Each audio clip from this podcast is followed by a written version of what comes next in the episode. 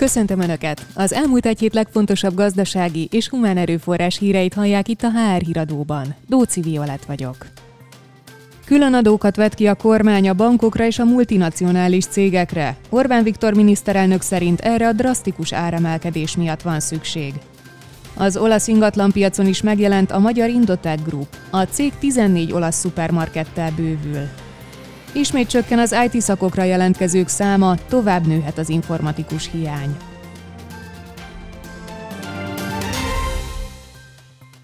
Orbán Viktor miniszterelnök rendkívüli bejelentést tett szerdán. A kormány arra kötelezi a bankokat, biztosítókat, nagykereskedelmi láncokat, energiaipari és kereskedő cégeket, a telekommunikációs vállalatokat és a légitársaságokat, hogy az extra profitjuk nagy részét két újonnan létrehozott alapba fizessék be. A rezsivédelmi és honvédelmi alap létrejöttére a miniszterelnök szerint az orosz-ukrán háború és a brüsszeli szankciós politika okozta drasztikus áremelkedés miatt volt szükség.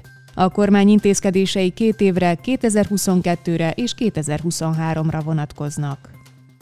Az olasz ingatlanpiacon terjeszkedik tovább a Magyar Indotek Group. A csoport a Dél-Szicíliai Lomászőri Shopping Center, illetve egy 13 szupermarketből álló, főként Észak-Olaszországban található portfólió akvizíciójával lépett be az olasz ingatlanpiacra. A cég a 2 lezárult tranzakcióval együtt így már 14 kelet-közép-európai és dél-európai ország ingatlanpiacán van jelen.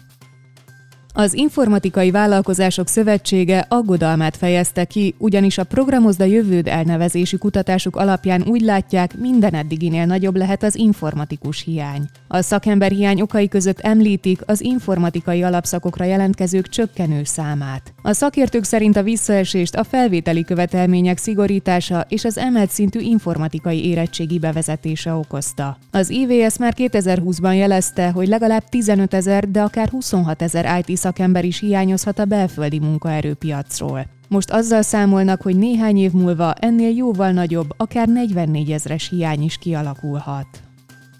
A Központi Statisztikai Hivatal szerint 511 400 forint volt a bruttó átlagkereset márciusban, ami nettó 352 200 forintot jelent. Az adatok alapján egy év alatt a bruttó fizetés 17,5%, a nettó pedig 18,5%-os növekedést ért el. A kutatásban az 5 főnél nagyobb létszámú, valamint az állami és önkormányzati cégek teljes állású dolgozóinak fizetését vették alapul.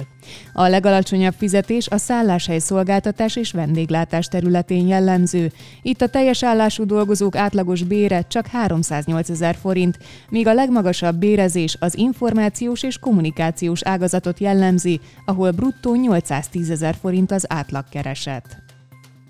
Június 2-án a Behavior magazin ismét megrendezi üzleti klub rendezvényét a Kempinski Hotelben, amelyen a vállalati életben egyre nagyobb teret hódító agilis módszereket járják körül a résztvevők. Az eseményt Kőnik Tibor agilis tanácsadó nyitja meg, aki előadásában rávilágít arra, hogyan tudják a csapatok hatékonyan monitorozni a teljesítményüket. Jegyek korlátozott számban elérhetők a behavior.hu weboldalon.